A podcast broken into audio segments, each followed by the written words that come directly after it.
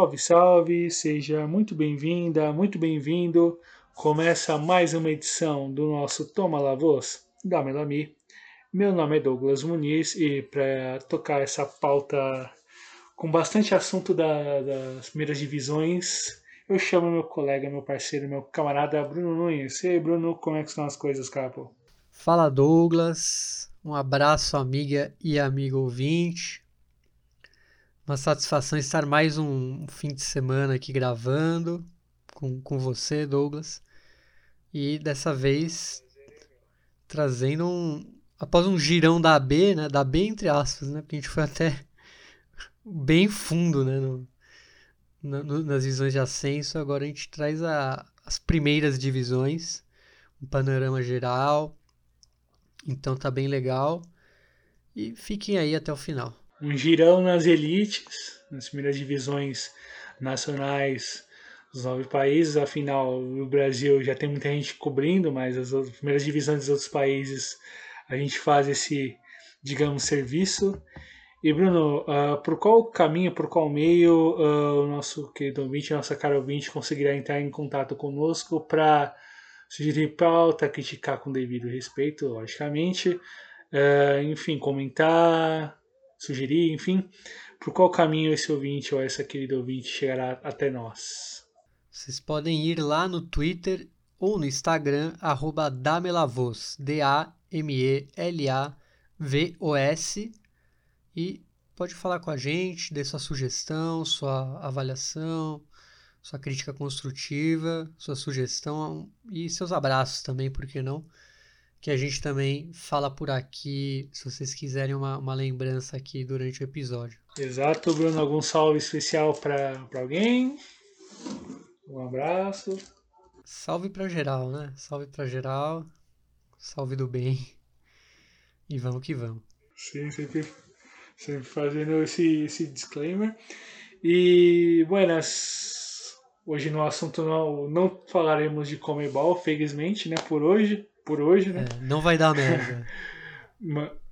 apesar, Sim, não vai dar a, merda, ao menos na Comebol. É, apesar que deu merda, né? A gente vai falar em vários campeonatos.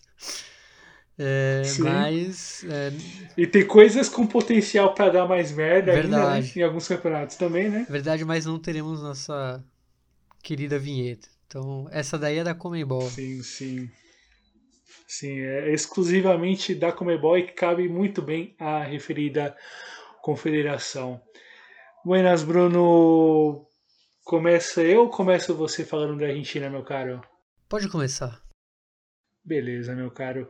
Então, dando um giro, começando o nosso grande giro nas primeiras divisões, começamos em ordem alfabética, portanto, falamos do, da Argentina onde a liga profissional já entra com um passo de, de, de, reta, de reta final, digamos assim. E que temos nesse momento a contagem regressiva para o River Plate, cada vez mais próximo, chegar à conquista, digamos, a conquista nacional, que, que anseia há alguns anos e pelo que demonstra a grandes chances de chegar, também pela distância na tabela pois a liderança do milionário com bom futebol apresentado até aqui indica que o título deve ficar com os comandados de Marcelo Gallardo. O vice-líder na tabela atualmente é o Tajeres, que é, faz também grande campanha, é um time que a gente chegou a fazer os comentários na, na nosso especial sobre clube empresa e como o time como o clube conseguiu se projetar após o retorno à primeira divisão a equipe é comandada atualmente pelo Alexander Cacique Medina, enfim, um ídolo histórico do Nacional, enfim, na última década foi um dos grandes artilheiros do, do Bolsijudo. E em campo também tem bons valores, caso Diego Valois, atacante colombiano de bom trato com a bola, e Mikael Santos, um atacante uruguaio que enfim, tem a capacidade bem interessante de marcar gols e ser um dos jogadores mais decisivos aí nessa liga profissional. Outras equipes que lutam pelas primeiras posições, pensando também na tabela acumulada, que valerá para a classificação dos torneios continentais de 2022, são Lanús, Boca Juniors, Independiente e Estudiantes, todos muito próximos também na tabela da liga profissional, ali na, perto ali das, das primeiras posições, e na luta pelas vagas na Libertadores, como já havia falado, mesmo caso do já citado Tajeres. O Velho Sarsfield é outro que faz grande campanha na liga profissional e está bem encaminhado para ficar com uma das vagas na principal competição do continente. E até o momento, vale lembrar que o único classificado é o Colón, que foi campeão da Copa da Superliga lá em maio. Além do Sabaleiro, campeão da Liga Profissional, mais três times melhores colocados na tabela acumulada e mais o campeão da Copa Argentina ficam com as seis vagas na Libertadores de 2022. E para a Sul-Americana, o único classificado até aqui é o Banfield, que venceu a fase complementação da Copa Diego Maradona lá em janeiro desse ano. E vale lembrar que serão mais cinco vagas, que terá como base a classificação da tabela anual de 2021, no caso, conta os jogos a, da fase de grupos a, da Copa da Superliga, vencida pelo Colón, mais os jogos dessa edição da Superliga Argentina. Agora, passando para a Copa Argentina, a gente não pode estar falando de primeira divisão. A Copa Argentina já tem as suas semifinais definidas. E falamos de Copa Argentina 2019-2020 como um dos nomes oficiais do campeonato, pois certamente é a competição mais longa do continente. A Copa Argentina vale lembrar que ela teve a sua fase regional entre janeiro e fevereiro de 2020. Voltou às atividades em dezembro de 2020, após a, a paralisação dos jogos por conta do aumento por conta da pandemia e teve o desenrolar as fases mais avançadas no decorrer do ano de 2021 e assim chegamos às semifinais sem grandes surpresas nessa fase. Mas o que chamou a atenção foi a campanha do Santelmo, tradicional clube do ascenso argentino, atualmente joga a Primeira Nacional, que é a segunda divisão argentina.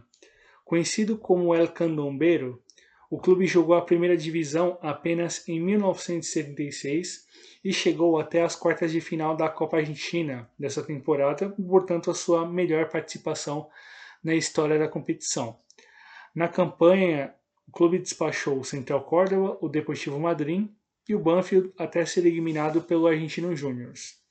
E quanto aos jogos da semis, teremos os seguintes confrontos: Boca Juniors versus Argentino Júnior Jogo esse que ocorrerá no dia 3 de novembro no estádio de Malvinas Argentinas, em Mendoza, e já na outra perna, confronto entre Tajeres e Godoy Cruz, que acontecerá no dia 12 do mesmo mês no estádio Juan Gilberto Funes, na província de São Luís. E a final ainda não tem data marcada em nenhum local definido, mas suspeito, suspeito que irá para Mendoza ou nesse estádio recente que já está inaugurado, meio modernoso na Argentina, onde deve rolar Brasil e Argentina nas eliminatórias, não é mesmo, Bruno? Santiago do Esteiro?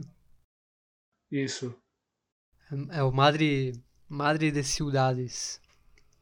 Sim, creio, creio que, que acho que a AFA vai movimentar os seus pauzinhos para final acontecer lá para promover o estádio, essa coisa toda. Eu suspeito bastante que isso vai acontecer, afinal são times de primeira divisão, enfim, com, com, com torcidas, uh, com exceção do Boca, claro, não, que não são tão grandes, que devem se movimentar bastante lá para o estádio, enfim, aproveitando o embalo do retorno das torcidas para as canchas. E uma final de campeonato seria muito interessante a presença delas, considerando quem chegará até lá, meu caro Bruno. Da Argentina passamos para a Bolívia.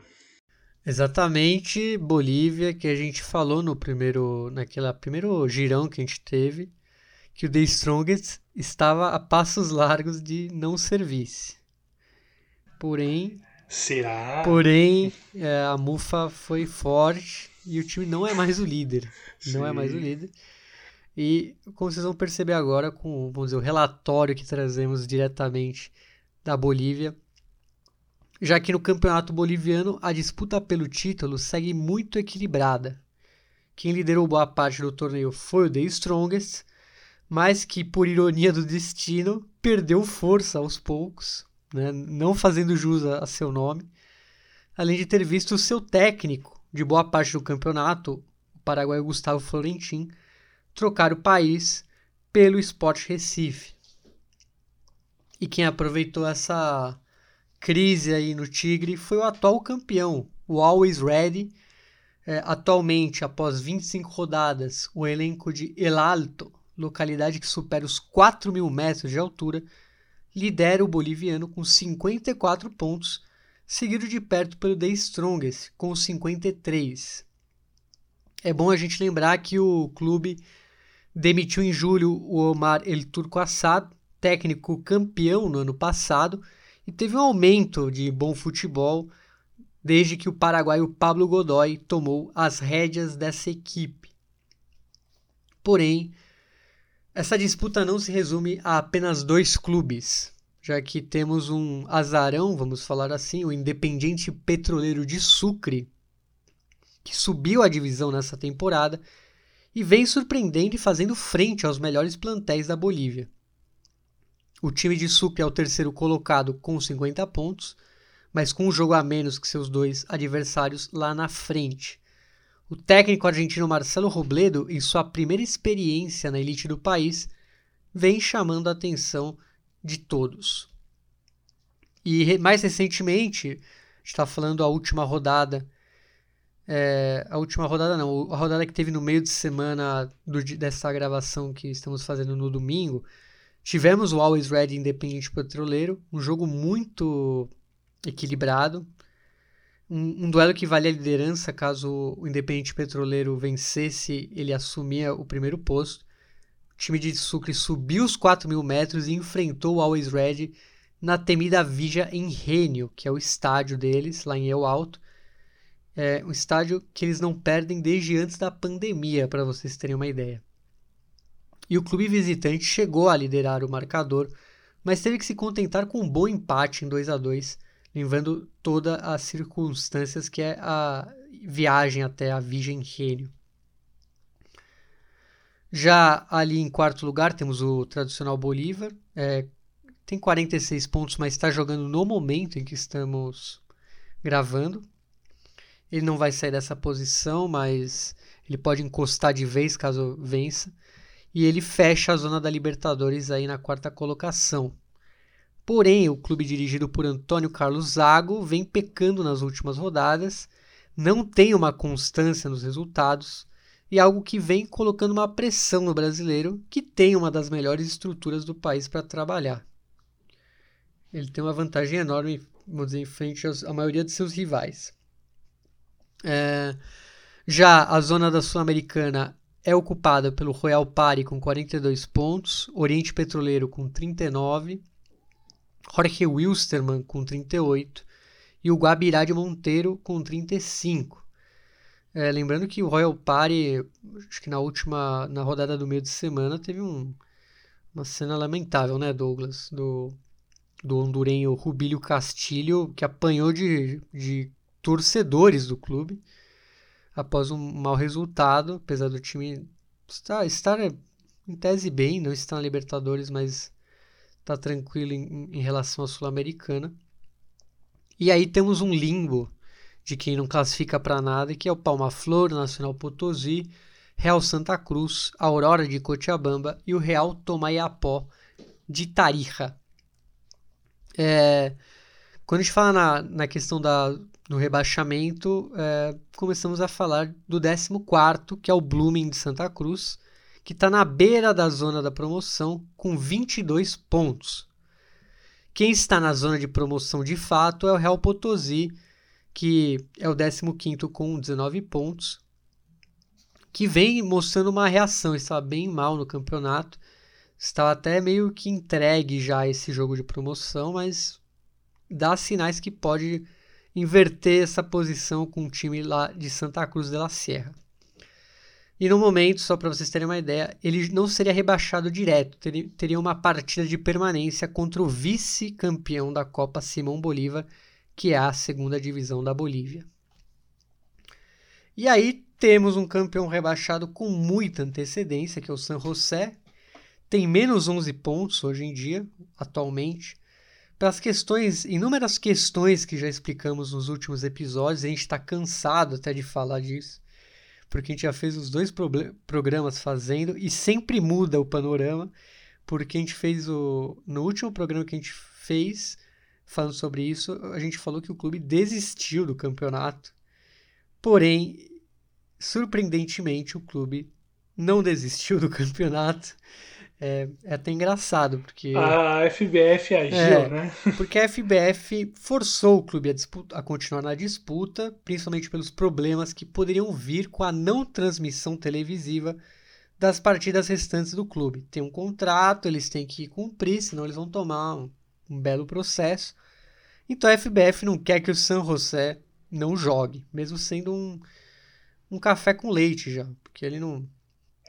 Ele... É, é, a TV já pagou aí, a TV já pagou e no contexto de crise financeira gigante nos clubes não dá para para dizer não ao que foi acordado com as TVs, não, né? e... que a situação do São José seja seja essa. Não, né? e, e, tem um e detalhe, tá uma situação calamitosa porque eles re, não desistiram depois, jogaram, tomaram um ferro, não lembro de quem, os jogadores que, coitados, a maioria amadores, são juvenis em sua grande maioria, apareceram chorando em frente às câmeras lá do canal Tigo Esportes, que é o detentor do, das, do, das transmissões. Direito de transmissão. Exatamente. E no fim se impôs a vontade da FBF, como a gente já falou aqui. O San José também pediu para a FBF liberar um dinheiro retido que é de direito do clube, mas essa questão ainda não foi resolvida. Mas o grande curioso é que a FBF obrigou o San José a jogar e fez diversos acordos com o tribunal de sócios que está comandando o que sobrou do clube. Mas o curioso é que a FBF não faz nada para manter o San José na disputa, porque eles não têm um plantel profissional, não têm dinheiro e o clube vive de doações. Para vocês terem uma ideia, na última rodada contra o Real Tomayapó, os jogadores tiveram que receber ajuda de torcedores e sócios para poderem arranjar é, onde ficar na cidade de Tarija, que é onde foi o jogo contra o Real Tomayapó. Então, uma situação, vamos dizer assim, o São José já estava morto e a FBF botou eles em campo mesmo mortos, né? É um zumbi já, é um clube zumbi que já não não tem nenhuma vamos dizer perspectiva de de um futuro positivo e ainda está se rastejando mesmo já morto. Então é uma situação, vamos dizer, é humilhante para os torcedores também, para os jogadores que não tem culpa, já que o time não tem dinheiro, é, não, não podia registrar jogadores, então por isso não tem profissionais no elenco. É talvez um dos casos mais tristes de primeira divisão no nosso continente, com certeza. Sim, sim, muito lastimável tudo isso é a forma como a FBF lidou com essa situação e é, só para seguir o acordo com a com a com a com a Tigo Sports que fez o, o contrato da TV e tudo mais é, sujeitar o clube a essa condição sem sujeitar o clube obrigar o clube a essa situação de jogar sem a mínima condição considerando toda todo o contexto terrível que o clube vive, infelizmente a perspectiva possível numa segunda divisão é nula, pensando a condição que o São José está hoje e até vislumbrando num futuro próximo, assim, em relação à existência mesmo, porque a destruição no, no, no Quinquincho foi enorme mesmo. Buenas da Bolívia, passamos agora para o Chile. E no Chile a pandemia voltou a preocupar os plantéis, principalmente na pontuação do campeonato que está perto de sua fase decisiva. O líder Colo-Colo, após enfrentar a vice-líder Universidade Católica, teve que afastar, vejam só, 44 pessoas do clube para ficarem em quarentena. Tanto que na partida contra o Dax italiano, terceiro colocado, o cacique teve que convocar um plantel cheio de juvenis e terminou derrotado. A Universidade Católica teve menos problemas de infectados, mas ainda assim perdeu alguns membros do time para a rodada deste domingo. Porém, os Cruzados venceram o O'Hindes e encostaram no Clube de Macul. O Colo-Colo lidera com 55 pontos contra 53 da vice-líder Universidade Católica, com 5 rodadas restantes. O Audax italiano é o terceiro com 48, com um jogo a mais que os dois primeiros. Lembrando que o clube da colônia italiana de Santiago fecha a zona de classificação para a Copa Libertadores de 2022. A zona da Sul-Americana, neste momento, conta com União Espanhola com 45 pontos, a União La Calera com 45 também, o Deportes Antofagasta com 41 pontos e com 38 o Everton de Vinha del Mar, ou o Everton que nos importa. Né? Embolados temos o Cobressal com 35 pontos, o Nublense um ponto atrás, Palestino com 34 pontos também, mesma pontuação do Deportes La Serena e da Universidade de Chile, vejam só. E a Universidade de Chile merece um parágrafo, pois o clube está em uma crise tremenda que custou nesse fim de semana a demissão do técnico Esteban Eluevo Valência. Vejam só, o clube perdeu do Curicó Unido por 2 a 1 de virada e chegou à oitava partida seguida sem vitórias. São sete derrotas e um empate nesse período. Inclusive, nessa partida em Rancagua, as barras da, da U invadiram o gramado e agrediram dois atletas do plantel azulino no caso o Pablo Arangues e o Tomás Rodrigues. Ainda fora do rebaixamento, temos o Origins, com 32 pontos, e o Curicó Unido, do meu parceiro de voz da Melavi, Bruno Nunes. Na zona de promoção temos o Melipide abaixo com 29 pontos e a zona do rebaixamento é ocupada por o Atipato com 25 e o Santiago Wanderers com 19 pontos.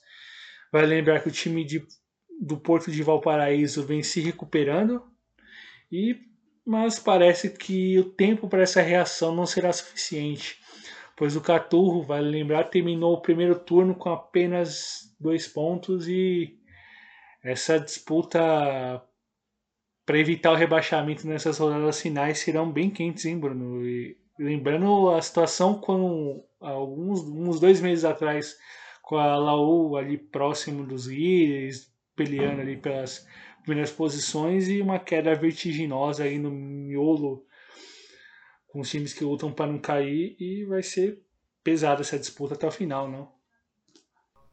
Sim, e enquanto a gente fala, Melipija vence a La Calera fora de casa por 3 a 2 e vai empurrando o Curicó Unido para a promoção. Mas assim, tá um bololô só aí, né? Porque Curicó tem um jogo a menos, é verdade, então em tese, tem uma vantagem, claro que tem que ou empatar ou vencer para sair do, dessa zona de promoção. Mas é, vai ser disputado até o final. A promoção é, tá boa mesmo, essa, essa vaga. Já o Achipato e o Wanderers dão sinais que estão na, na pior, vamos dizer assim. Acho difícil um dos dois não, não, não ocuparem esses dois lugares aí até o final do campeonato. E você banca que o Curicó não cairá.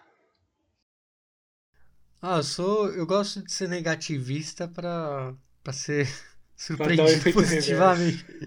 é, tipo, eu já, eu já ponho na cabeça vai ser rebaixado, porque se não for eu fico muito feliz. Então. É, mas é, pelas últimas rodadas é um time que mostra, vamos dizer, reação. Né? O Palermo primeiro turno dele foi destruidor e, e tal, e você vê que o time não é tão ruim assim, então acho que acho que consegue ali no, no fim, dá, dá pra garantir uma permanência assim. A Palermoneta foi bem trágico pelo jeito, né? Ah, foi. Foi o pior que, que pôde ter acontecido. Imagina, Palermo... cara. E falando em Palermo, né, o Palermo que ele, ele errou três pênaltis, foi contra a Colômbia, não foi? Contra a Colômbia, Copa América 2000, 2000, 1999.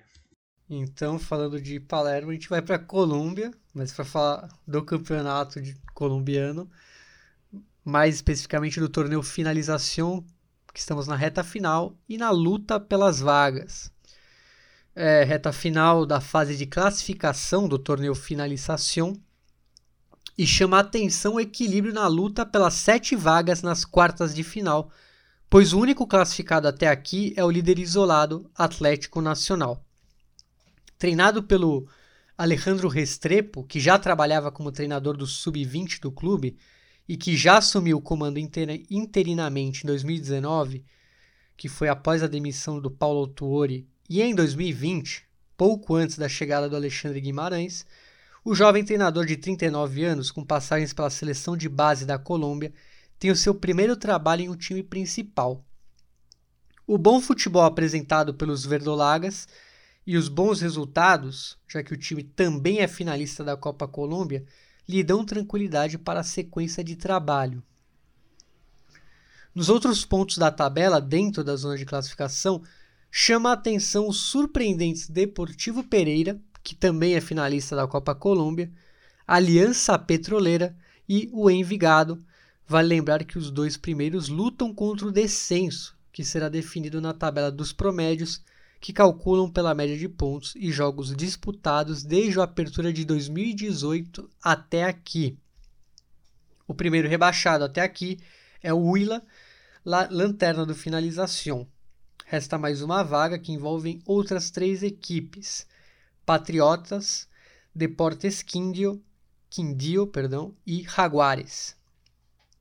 Em outubro rolou, tivemos a Superliga da Colômbia, que aliás, é um nome muito falso, já que é basicamente é uma, uma espécie de Supercopa, já que é o confronto entre o campeão da apertura e da finalização da temporada anterior. E como houve apenas um torneio no ano passado, o confronto foi entre o campeão da temporada, o América de Cali, e o melhor time na tabela acumulada da temporada, Independiente Santa Fé. E o título ficou com Santa Fé após duas vitórias de virada a primeira por 2 a 1 e a segunda por 3 a 2, o que aumentou a crise no América, que foi eliminado pelo arquirrival Deportivo Cali na Copa Colômbia e vem oscilando bastante nesse finalização. E bem, a Colômbia não é só o finalização, como citamos, temos a Copa Colômbia, temos finalistas definidos.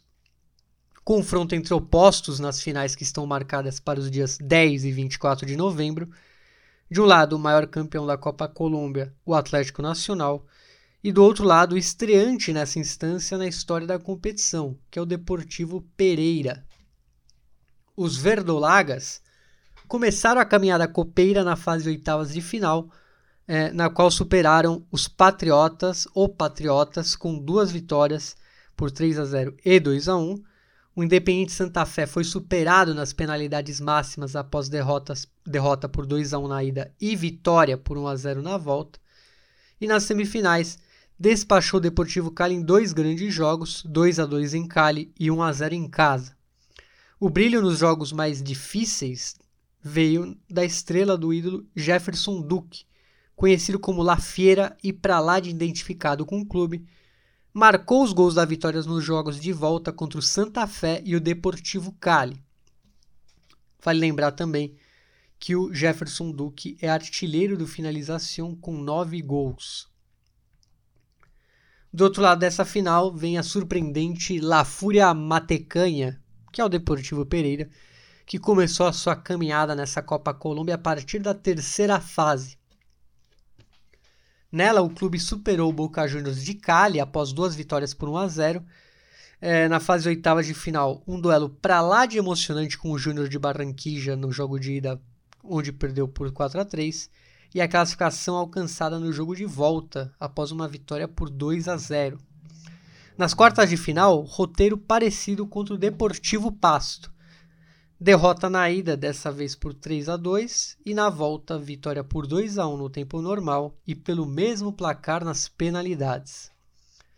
É, nas semis, o Pereira superou o favorito Deportes Tolima, também nas penalidades, após dois empates, um 0 a 0 e 1 a 1. Vitória por 5 a 4 nos pênaltis. Entre os destaques do Pereira, do Deportivo Pereira, é, equipe que é treinada pelo Alexis Marques, atenção para o goleiro Santiago Castanho, que é estadunidense de nascimento e defendeu três penalidades contra o Pasto. É, e outro destaque é o camisa 11, o Brian Castrijon, artilheiro da equipe na competição, com quatro gols. Vale lembrar que, como o Alejandro Restrepo, o Alexis Marques, treinador do Pereira, foi oficializado nesse posto em 2021, após a demissão de Jorge Artigas, ainda no Apertura. Desde 2016, era o preparador de goleiros do clube, por vezes assumiu interinamente o comando após algumas demissões de treinadores, e além disso, o Marques é muito identificado com o clube onde jogou como goleiro e chegou à marca dos quase 300 jogos pelo Deportivo Pereira. Então é isso, o girão na Colômbia. E como a gente falou, tivemos três competições, falamos tivemos campeão, aliás, que é um dos destaques, né? O Independiente Santa Fé campeão dessa Superliga, que não me agrada o nome da competição, Douglas, porque passa a ideia que é uma liga mas não é uma liga. o jogo é uma competição super curta, aliás. Pois é, Bruno, pois é, e. E, enfim, vamos ver como vai se desenhar essa, essas rodadas restantes da fase de classificação do Finalização e vamos ver principalmente se o Atlético Nacional confirma favoritismo para os mata-matas e enfim, no, no, no, país atualmente é o time que, me, que apresenta o melhor futebol nesse segundo semestre, quando muita gente imaginava que a saída do Alexandre Guimarães impactar na sequência da temporada de maneira negativa.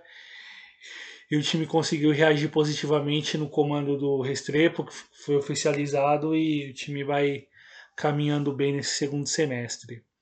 Da Colômbia, vamos um pouco no país vizinho, portanto, o Equador, que no Equador estamos na Liga Pro, que temos a segunda etapa em reta de chegada. E disputa quente nessa segunda etapa do campeonato, fase essa que deve se encerrar no final do mês de novembro. O Emelec, que venceu a primeira etapa, segue na caçada do líder Independiente Del Valle, que lidera desde a segunda rodada. Vale lembrar que caso o El Bombillo vença a segunda etapa, a equipe treinada pelo, pelo espanhol Ismael Rescalvo não precisará jogar as finais que está programada para dezembro, pois ficará com o título equatoriano de 2021 por ter vencido justamente a primeira etapa. O Independiente Del Valle vai em busca do sucesso nacional e mantém a sua aposta numa equipe jovem e ofensiva, algo visto nas competições continentais recentemente. Né? Com apenas uma derrota até aqui nessa segunda etapa e apoiado nos gols do atacante argentino Jonathan Bauman, que fez oito gols nessa etapa da competição e que se soma aos 12 que marcou na primeira etapa quando jogava pelo Mushuk Runa. Quem surpreende nesse momento do campeonato é o 9 de outubro, atual quarto colocado. A equipe presidida por Dalo Bucaram, e vale lembrar que o sobrenome diz muito, pois ele é filho de Abdallah Bucaram, ex-presidente do Equador na década de 90, Dalo é um dos jovens políticos que se projetaram no decorrer do mandato de Rafael Correa como presidente do país. Porém, Dalo é uma figura que ascendeu junto à direita equatoriana e, e encampando alguma, várias dessas bandeiras, foi candidato na eleição presidencial de 2017, essa vencida por Lenin Moreno. Seu nome esteve envolvido no escândalo de corrupção na troca, na, no caso da compra de máscaras e insumos médicos no começo da pandemia de, de Covid-19 em 2020, enquanto o país vivia o colapso sanitário. E a ironia, né, já que a, a direita na, na, América do Sul tem certas correspondências e geralmente falam de determinados lugares, a ironia é que Dalo vivia, vejam só, em Miami, né, e emitiram ordens de captura para que o político regressasse ao país e respondesse ao processo na justiça equatoriana. Mas voltando ao 9, o clube conseguiu acesso na temporada passada, após 25 anos militando nas divisões inferiores do futebol equatoriano. Equipe treinada por Juan Carlos Zambrano mostrou força nessa temporada com a mesma equipe que subiu, e essa mesma equipe foi além de conseguir se manter na primeira divisão. Na tabela anual, que vale para a definição dos classificados para os torneios continentais e os rebaixados, o Lapurrança Octubrina, que é o apelido do 9 de outubro, está na zona de classificação para a Copa Sul-Americana e está ali próximo da zona da Libertadores. Para as rodadas finais da segunda etapa, restam três jogos para o final para a grande maioria das equipes. A disputa é grande pelas vagas na Libertadores e elas envolvem quatro equipes: o Barcelona, a Universidade Católica, a Guideu de Quito e o 9 de outubro. E esse caso desconsiderando uh, as duas equipes que são que disputam a ponta na, tab na tabela anual, que é o Emelec e o Independiente Del Valle. Já pela Sula, além dos citados, Egdeu e 9 de outubro, temos na disputa o Delfim, o Muxucruna, o Alcas e o Macará. Vale lembrar que são quatro vagas para a Libertadores e quatro vagas para a Copa Sul-Americana. Na parte de baixo da tabela, já temos um rebaixado, o Almedo, que é o decano do futebol equatoriano, vive uma crise interminável há alguns anos com mudanças na diretoria e dívidas enormes, dívidas essas que inclusive resultaram na perda de três pontos nos tribunais. A outra vaga na Série B de 2022, lembrando que são dois rebaixados do Equador, envolve um penúltimo colocado Manta e mais quatro equipes falando de baixo para cima na tabela, o Orense, Guayaquil City, o Técnico Universitário e o Deportivo Cuenca. Em suma, com exceção do Olmedo, todos os times estão envolvidos em alguma disputa importante nessa altura do campeonato, meu caro Bruno, e rodadas quentes nessa reta final do equatoriano, a ver se o Dependiente Del Valle confirma-se também como um campeão nessa segunda etapa e vai para a final disputar o título equatoriano com o Emelec, ou se o Emelec vai garantir o título sem precisar é, jogar a final e enfim, voltar a Libertadores com o título nacional, o Emelec seria fundamental após temporadas complicadas, meu caro Bruno. E o Dalo Bucaran, que também tem a ver com a política do Barcelona de Guayaquil. Ele e o pai dele né, acabaram até sendo projetados pelo clube. E por isso, e a gente vem vendo esses casos, né? A gente falou no, no episódio do Kumbaya, que foi o campeão da B, também é um político muito polêmico, vamos falar assim, o, o Jorge Yunda, que foi até empichado lá na prefeitura de Quito. Então é perigoso, né? Esse tipo de, dizer, de mecenas aí, como você falou. É, Pois, estávamos no Equador e podemos ir para o Paraguai, né, Douglas? Paraguai que você pode nos contar do clausura. Bom, torneio clausura, o Guarani de Fernando Rubeiro, que voltou ao Paraguai, é quem se mantém na liderança com 31 pontos, seguido pelo Cerro Portenho com 28 pontos. Aliás, nesse fim de semana tivemos o clássico com o Olímpia, que o Cerro acabou vencendo. Vai lembrar que o Olímpia não anda muito bem das pernas para ser bem amigável com o clube. A gente vai falar mais disso. É, e a briga não deve sair é, desse, do título, não deve sair entre esses clubes, já que o pelotão intermediário está longe já, tanto do Cerro Portenho quanto do Guarani, sendo o Sol de América, com 22 pontos, o perseguidor mais próximo dos dois times. É, o Aborigen lidera e chama atenção na parte ofensiva com seus jogadores. É o artilheiro José Florentin com oito gols e bem próximo dele o Fernando Fernandes com seis gols. É, uma observação aqui, um dado interessante é que o vice-líder da artilharia é o brasileiro Francisco da Costa, da Costa vulgo Chico, do Sol de América, que tem sete gols. Tem, tem jogado bem o brasileiro lá no Paraguai. É, outro time que merece destaque é o atual campeão, o campeão da apertura, que é o Libertar, mas que ocupa apenas a sexta colocação com 17 pontos. Já o tradicional Olímpia, a amarga lanterna do clausura, com apenas 12 pontos conquistados em 14 jogos. É, porém, além da disputa pelo título do clausura, a gente tem que prestar atenção na tabela anual, que conta para a classificação para as Copas Internacionais. O Guarani é o líder dessa tabela com 56, empatado com o Cerro.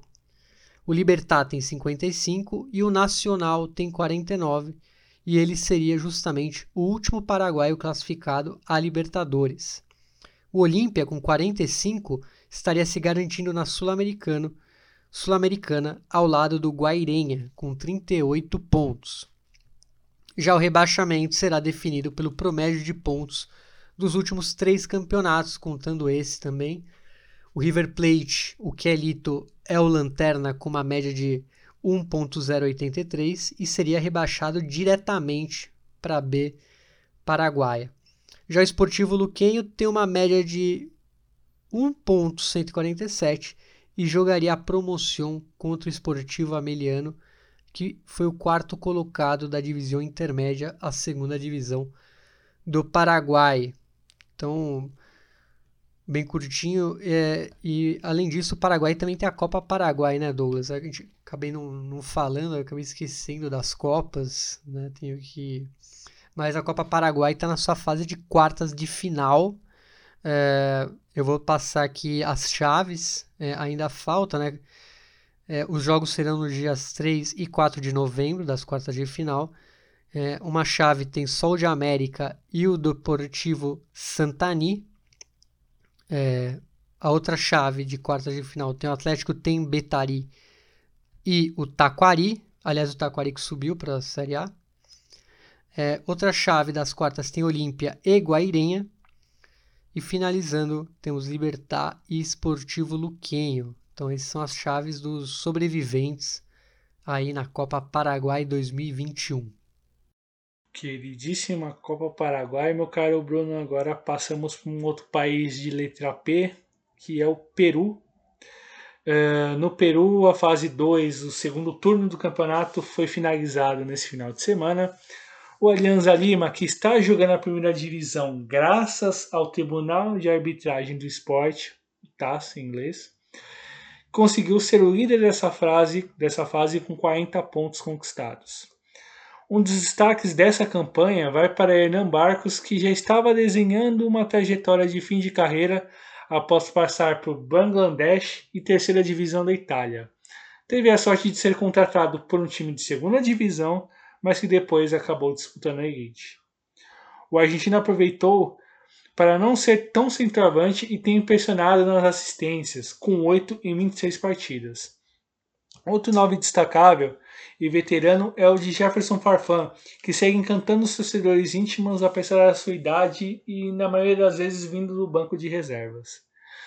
O Alianza jogará a decisão do Campeonato Peruano, a Liga Uno, contra o Sporting Cristal, vencedor do primeiro turno do torneio, nos dias 21 e 28 de novembro. Já na tabela acumulada, podemos ver as vagas da Libertadores e Sul-Americana.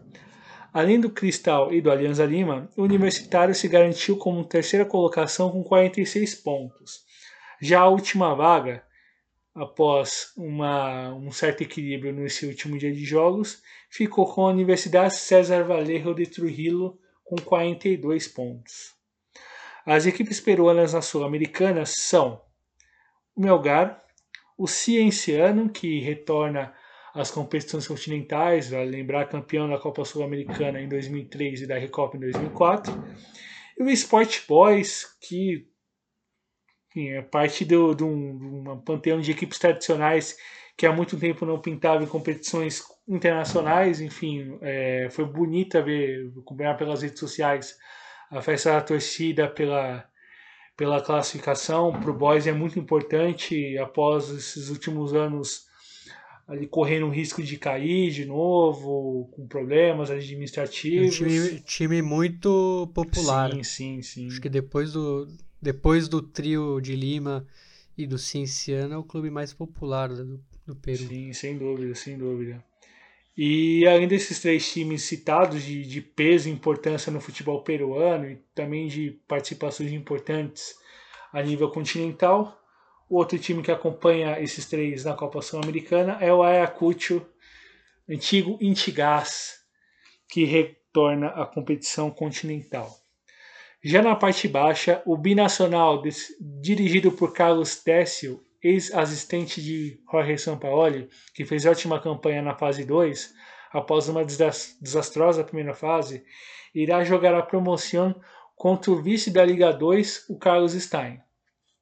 Universidade San Martín com 25 pontos e o Alianza Universidade de Huánuco com 23 foram rebaixados e chama muita atenção a campanha da Universidade San Martín que ficou sem vencer por cinco meses, fez grande campanha ah, na primeira da primeira, digamos, etapa da competição, na fase 1 da Liga da Liga 1 no Peru. O time terminou na liderança do, da, da sua chave, fez a final da, da, dessa etapa com o Sport Cristal e acabou derrotado.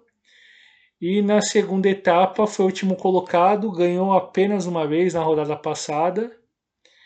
E cinco meses de distância para uma vitória para outra, muitas derrotas em sequência, o que derrubou a equipe lá para o fundo da tabela, onde ele terminou na penúltima colocação.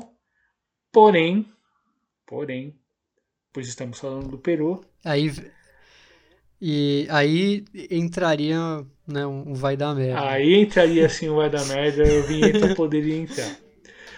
Mas, assim como no ano passado ou na temporada passada, o Taz pode entrar em cena e mudar o rebaixado novamente. Pois no duelo entre Cusquenhos, o Cienciano e Cusco FC pela fase 2, que terminou empatado em 2 a 2, o Cusco FC apresentou uma liminar pedindo os três pontos do jogo pela inscrição irregular do jogador Matias Carpio do Cienciano. O Cusco foi dado como vencedor por decisão da comissão disciplinar da FPF. Porém, o Cienciano apresentou uma apelação, mas ela foi negada. Então a solução foi o TAS. Ele de novo. Se o tribunal for favorável ao campeão da Copa Sul-Americana de 2003, o Cienciano não mudará sua classificação na tabela. Porém, o Cusco sem os dois pontos, passaria a ter 23 e seria o penúltimo, o que rebaixaria de maneira direta. A Universidade San Martín, nesse caso, jogaria a promoção e o Binacional estaria a salvo de qualquer tipo de disputa. Que coisa, hein, Bruno? Que coisa. Ah, futebol peruano e, e a decisão de escrito, em via escritório é, é um amor incrível. Já vi isso na Copa Peru, agora dois anos seguidos o tá sendo chamado. Vamos ver, né? E pô, até tava falando, né, comentando que o Carlos Stein deu azar de pegar o binacional empolgadíssimo aí com com esse com o Carlos Décio, com o De Jesus muito bem também, que vai ser eu, eu acho quase impossível deles vencerem o binacional nessa promoção. Mas se caísse no colo São Martin ali, imagina, ia ser, como você falou, um time super em crise ia mudar, talvez, muito o panorama desse, dessa promoção contra o Carlos Stein. Vamos ver. A ver, a ver, meu caro, pois é incrível como há uma relação de, de tamanho afeto entre os clubes peruanos e o TAS. É, bom, passamos então do Peru para o Uruguai, já que lá temos mais um time tico querendo roubar é, os holofotes. Lembrando que tivemos um título de um tico já na primeira metade do campeonato. Na apertura, o Plaza Colônia venceu o campeonato. E dessa vez, outro interiorano e com menos tradição quer surpreender os times da capital e principalmente os grandes já que o Cerro Largo é o vice-líder do Clausura com cinco vitórias e quatro empates e é o único invicto dessa fase do campeonato até então. Porém, o time da cidade de Melo é, é o segundo colocado, atrás apenas do Penharol, que tem uma pequena vantagem de apenas um ponto. É, no Cerro Largo, o destaque começa no gol, com o experiente goleiro equatoriano Alexander Domingues de longa trajetória no futebol argentino, recentemente estava no Vélez, e já o Bom Penharol, que está totalmente focado no campeonato após a Sul-Americana, tem como sua principal peça o canário Álvares Martínez, o Agustin Álvares Martínez, que aliás é o artilheiro do Manja nessa competição. Quem também está ali perto é o Montevideo Wanderers, que tem 17 pontos, seguido do Nacional com 15. Aliás, essa semana, é, aliás, este domingo que gravamos, tivemos um, um clássico entre Penharol e Nacional, que terminou em 0 a 0 é, Mas saindo do clausura e indo para a tabela anual, o Penharol primeiro com 48 pontos. Isso significa que se o time se mantiver nessa posição até o final, não precisaria, precisaria vencer o clausura para estar classificado às definições pelo título do Campeonato Uruguaio. A semifinal pelo título já conta com Plaça Colônia, campeão da Apertura, que enfrentará o campeão do Clausura. E o vencedor da tabela anual está garantido na decisão. Confuso, porém, é... América do Sul, basicamente. É, o Plaza Colônia é o segundo na tabela anual, também com 48, após um, após um clausura, vamos dizer, após um clausura não, porque está rolando clausura, mas é um clausura que vai muito aquém daquele time campeão no Apertura. Já o Nacional e o Montevideo City Torque, por causa da tabela anual, completam a zona de classificados a Libertadores. Pela Sul-Americana estariam classificados no momento o Cerro Largo, Liverpool, River Plate e Fênix. E no rebaixamento, que é definido no promédio de dois últimos campeonatos, e eu estou contando esse também na, na, nessa conta, o Vigia Espanhola já está, infelizmente, garantido na segunda divisão, com uma baixa média de 0,458, 458 de média. O Sudamérica com 1 e o Progresso com 1,033 estão na zona infame também, mas ainda não é, rebaixados de fato. Outro que está se preocupando com os promédios é o Boston River, que tem uma média de 1.049. Então, é bom ver aí os times do interior.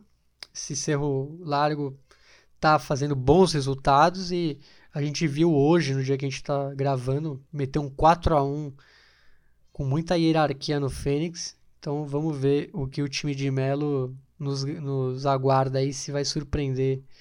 Teremos uma final do interior, seria interessante. Seria bastante interessante mesmo, mas ainda assim aposto nesse Penharol do, do Maurício Larriera e dos Pibes e vai ser interessante. Seria também interessante o Penharol chegando à conquista com um trabalho bem interessante do Arriera com os garotos, a mudança que o clube empregou em relação à formação do seu plantel e ter frutos com o título uruguaio seria bem interessante. Do Uruguai agora passamos para a Venezuela, pois na Venezuela temos os hexagonais definidos, né? Começaram nesse final de semana pois após um pouco mais de seis meses e meio de primeira fase, vejam só, definidos os classificados para os dois hexagonais e os três rebaixados. Começamos por quem jogará a segunda divisão em 2022. Além do Trujillanos, clube que comentamos a situação terrível na edição número 30 do Toma La Voz da Melami, enfim, aí vale o paralelo com a situação um pouco do, do San José, situação falimentar e, e com todos os problemas que advém, o Iracujanos e o Lala FC também foram rebaixados. Dada a condição do Trujilhanos, muito provavelmente o clube realizou o último jogo de sua história contra o Hermanos Colmenares, pela última rodada da fase de classificação, em jogo que terminou com mais uma derrota, dessa vez por 2 a 1, e o clube terminou a temporada com apenas um ponto conquistado ponto este que veio no empate em 1 a 1 com o Estudiantes de Mérida lá na 22 rodada. E o time terminou essa participação, talvez essa participação derradeira em futebol profissional venezuelano com 23 derrotas em 24 jogos. Da fase de grupos, chamou a atenção as equipes que alcançaram títulos nacionais recentemente e miraram boas campanhas nas competições continentais Caso do Zamora, tetracampeão, tetracampeão venezuelano. O Zulia, campeão em 2016 e que tem como dono o atual treinador da seleção boliviana César Farias. Ainda o Mineiros de Guaiana, tricampeão na Copa Venezuela. Todas essas equipes não conseguiram a classificação para nenhum dos hexagonais. Agora, falando nos hexagonais, começamos pelo hexagonal B com seis times que terminaram entre a, nas terceiras e quartas colocações dos grupos Ocidental, Central e Oriental, respectivamente. Temos essas seis equipes aqui, que são a Portuguesa, o Hermanos Colmenares, o Porto Cabejo, o Aragua, o Metropolitanos e o Atlético Venezuela. O destaque fica para duas equipes que foram sensações em seus grupos. São eles: a Academia Porto Cabejo clube com apenas sete anos de existência que estreou na primeira divisão em 2018. O clube manda os seus jogos no Complejo Deportivo Socialista, chamado carinhosamente de La Bombonera. O estádio, com capacidade para 7.500 pessoas, tem a Alcagia de Porto Cabejo como proprietária. Outro destaque fica para o já citado Hermanos Comenares, e sobre Hermanos Comenares, aproveito o espaço para mandar um abraço para o Luciano, lá de Portugal, torcedor da Lusa, e que já perguntou para mim por que Hermanos Comenares, eu vou tentar explicar por aqui. O clube está situado no município de Alberto Árvelo Torrealba, pertencente ao estado de Barinas. Vale lembrar que o nome do município é em homenagem ao poeta, ensaísta e autor do livro Florentino e el Diablo, obra fundamental do folclore venezuelano. O Clube Deportivo Hermanos Colmenares tem apenas 5 anos de existência e vai lembrar que é o clube mais jovem entre todas as primeiras divisões do futebol do continente. Se a gente quiser excluir o Red Bull Bragantino, lembrando que o Red Bull Bragantino, o Red Bull pegou a campanha, a história do que era o Bragantino. O Clube Hermanos Colmenares surgiu numa fusão com o Madeira Clube Lara, este fundado em 2015 e que jogava a terceira divisão. O Hermanos Colmenares estreou na primeira divisão nessa temporada, após o título da segunda divisão em 2020. E o seu treinador Luiz Pacheco comanda a equipe desde quando ela estava na terceira divisão do futebol nacional.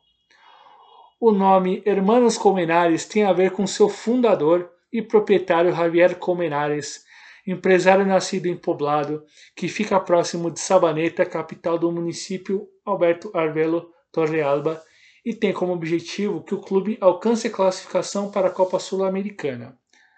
Para conseguir, o time terá de terminar entre os dois melhores times do hexagonal B, que dará os dois primeiros as últimas vagas para a competição continental. Agora, fazemos o caminho reverso e iremos agora ao hexagonal A, que definirão os finalistas, os classificados para Libertadores, pois serão quatro vagas, e para a Sul-Americana, que serão duas vagas. Neles temos os favoritos, o Caracas e o Deportivo Tátira, dois times que fizeram as melhores campanhas nas fases de grupos. Ainda o Deportivo Laguaira, campeão venezuelano em 2020. O Deportivo Lara, o Estudiantes de Mérida e o Monagas. Vale saber que todas essas equipes venceram ao menos um dos torneios curtos, ou apertura ou clausura, na última década. Os dois melhores times do hexagonal farão a final do campeonato, programada para acontecer em jogo único no dia 11 de dezembro no Estádio Olímpico de la UCB, em Caracas. Na artilharia do campeonato, destaque para a dupla de frente de, do Caracas, que é o Richard, Richard com 13 gols marcados, e Samson Aquinhola, este com 12. O primeiro figurou nas listas de convocação da seleção venezuelana nos jogos das eliminatórias em setembro e outubro. Já o segundo chegou nessa temporada ao Avilenho e representa um dos acertos do tradicional clube venezuelano na aposta em jogadores africanos, pois Aquinhola nasceu no Benin. Outros nomes importantes vindos do continente mãe e que fazem boa temporada pelo clube é o também atacante Kwaku Osei, este nascido em Gana, e o meio-campista Ade Oguns, este nascido na Nigéria. E a gente chegou a comentar, Bruno, lá na fase pré-Libertadores, do Caracas, comentando do, do, do, que o clube trouxe jogadores estrangeiros, no caso africanos, e a aposta no Aquiniola vem sendo paga com, com, com muita sobra para o clube venezuelano que tenha que vai com grande moral para hexagonal e desponta como favorito ao título venezuelano, não? É, uma ótima aposta e o Samsung que veio do futebol da Eslováquia, veio do Senica da Eslováquia. Então, Caracas foi muito bem nessa, vamos dizer, nesse achado que foi o, Samsung Aquinhola. Então, além dos outros africanos da equipe, que são todos agregam muito bem ao, ao time aí da capital venezuelana. Então, e parabéns pela explicação aí do Irmãos Colmenares. Eu também não, não sabia o porquê do nome do time, nosso querido time do estado de Barinas. Deu trabalho, mas bacana conhecer um pouco mais e vamos ver se o time consegue se confirmar bem nessa nessa fase agora de, de, de hexagonal, né? Já que o time aposta bastante em chegar e seria interessante ver o Hermanos Combinado jogando a Copa Sul-Americana em 2022, Bruno. Buenas, meu caro. Tivemos a, a alguma, alguns jogos importantes que estão terminando agora, é, aproveitando para citar alguns deles ou que não terminaram agora, terminaram agora, quase agora, né? Porque, enfim, uh, rodada espalhada no final de semana e, enfim, nas próximas semanas, daqui a duas semanas teremos jogos das seleções, enfim, e os campeonatos no final, eles já estão, digamos, correndo para cumprir o, o, cronograma de jogos para não ter problema posterior em relação ao calendário. E lembrando que nessa falando de Venezuela, tivemos hoje a abertura desse hexagonal. Uh, no hexagonal A, o Caracas venceu o Deportivo Laguaira por 4 a 0. O Tátira venceu o Monagas por 3 a 1. Enquanto que o Deportivo Lara venceu por 4 a 0 o Estudiantes de Mérida.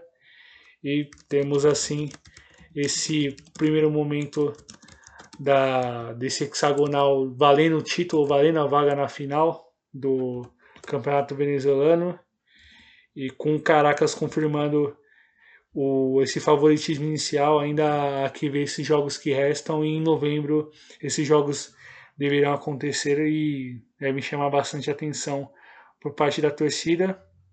Agora falando do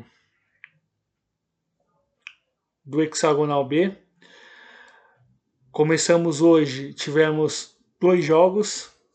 O Portuguesa enfrentou o Araguai, o jogo terminou em 1 a 1. O Academia Porto Cabejo empatou em 2 a 2 com o Hermanos Comenares. E não tivemos Metropolitanos e Atlético Venezuela. Por que, meu caro Bruno? Você faz essa pergunta para mim. Por que, Douglas? Por que não tivemos esse jogo, Douglas?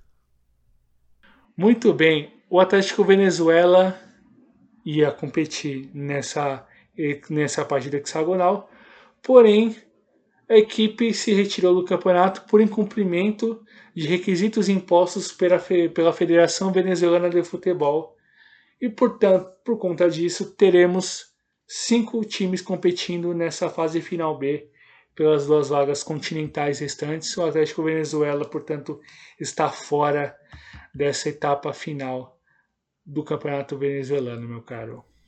Poxa, mas assim, do nada? Breaking news, breaking news, breaking news. Pô, então pentagonal agora. Temos um pentagonal por duas vagas na Copa Sul-Americana de 2022 e, enfim, vamos, vamos acompanhar e ver qual, qual desses times consegue chegar e confesso que torço para a portuguesa chegar, a tradicional portuguesa é, de disputar uma Copa Sul-Americana, voltar às competições continentais, já são mais são algumas décadas sem jogar é, competições continentais, foi um time que jogou Libertadores e seria bacana ver a portuguesa de volta às competições continentais. Time muito tradicional, Buenas, né? Nos anos 70 chegou a bater no Inter. Tet... É, tinha o Jairzinho. campeão venezuelano. Tinha o Jairzinho. Sim. Buenas, Bruno. Na Argentina tivemos o cumprimento da rodada 19 hoje. Aliás, o, o, o, mais, uma, mais um dia de jogos da rodada 19, melhor dizendo. E terminou agora há pouco o River Plate 1, aliás, Estudiantes 1 River Plate 1. River que mantém a distância na liderança da tabela. Agora não mais com 9 pontos, agora com 7 pontos sobre o Tajeres. Restando 6 jogos para o final do campeonato e restam jogos ainda que dessa rodada que serão realizados amanhã, só dando a informação completa, o Patronato enfrenta o Colón e o Central Córdoba enfrenta o Aldosivi. Bruno, e no Chile, aproveitando é, só falta só falta oficializar, né, na Argentina. E no Chile terminou, né, o, o duelo do Melipija com a La Calera. Foi 3 a 2 e aconteceu o que eu já tinha falado, né? O, a, o Curicó foi para promoção e Melipija saiu. Basicamente foi a mudança que tivemos durante o episódio. É, mas é isso, a única. E restam, sim, e restam cinco rodadas para o final do campeonato, portanto. Para alguns clubes, né? Como temos. É. Como temos a. É, ímpar, número ímpar. É, por exemplo, o Melipija Isso. e o Higgins têm um jogo a mais que o Curicó, por exemplo. Eles têm menos rodadas a disputar, são quatro. Sim, sim, meu caro. Buenas, Bruno. Que grande giro. Agora acompanhar o, desenrolar do, dos jogos agora de novembro, já que muitos campeonatos devem é, caminhar para suas definições de maneira definitiva. A gente consiga já vislumbrar no, no horizonte quem deve jogar o quê, considerando, lógico, que o Taz não, não faça alguma mudança né, em algumas competições, já que o Peru, é, o Peru uh, deve recorrer a os clubes peruanos, aliás, devem recorrer ao TAS em relação a isso. A ver se os outros, nos outros países isso não acontecerá. E, enfim, vamos seguimos acompanhando algumas dessas equipes, uh, os campos desenrolar dos campeonatos essas equipes e para esse mês onde teremos também a rodada dupla de eliminatórias que deve servir como uma espécie de, de respiro para alguma dessas equipes para caminhar para dezembro e definir seus futuros, definindo seus futuros e se terminarão a temporada na primeira divisão, se terminarão com títulos, se terminarão com vaga na Libertadores ou com vaga na Copa Sul-Americana. Buenas, Bruno, alguma, algum, alguma dica, algum, algo que você queira falar para os nossos queridos ouvintes em relação às suas considerações finais? Eu gostaria de agradecer a, a quem ouviu até agora. É, ainda teremos mais, mais alguns giros até o final do ano, né? pelo menos mais um do ascenso e mais um do, das, das elites. E vamos, vamos que vamos, né? Muito obrigado a quem ouviu e um abraço a todos aí. Abraço para você também, Douglas. Dali, Bruno, devolvo Retribuo um abraço a ti e a nossos, todos os nossos ouvintes que chegaram até aqui conosco. É isso, meus caros, e vamos que vamos.